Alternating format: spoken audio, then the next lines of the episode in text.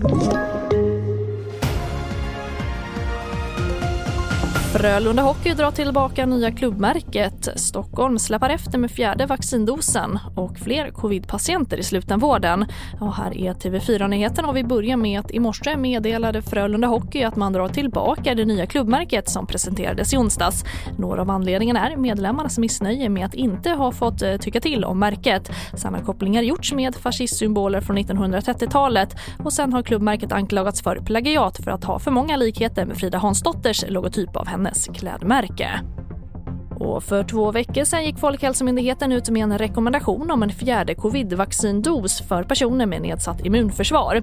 Men det varierar hur långt regionerna kommit med den fjärde påfyllnadsdosen. Som i Stockholm, där har man inte kommit igång än.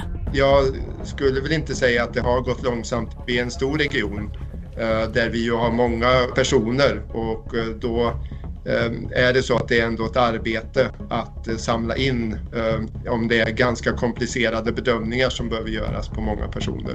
Så det är möjligen så att det tar eh, extra tid eh, jämfört med en mindre region. Och det sa Magnus Tyberg, vaccinsamordnare i Region Stockholm.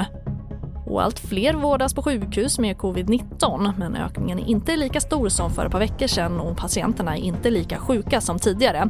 Men de stigande siffrorna har ändå fått vårdanställda att ifrågasätta att restriktionerna slopas nästa vecka. Men statsminister Magdalena Andersson står fast vid beslutet.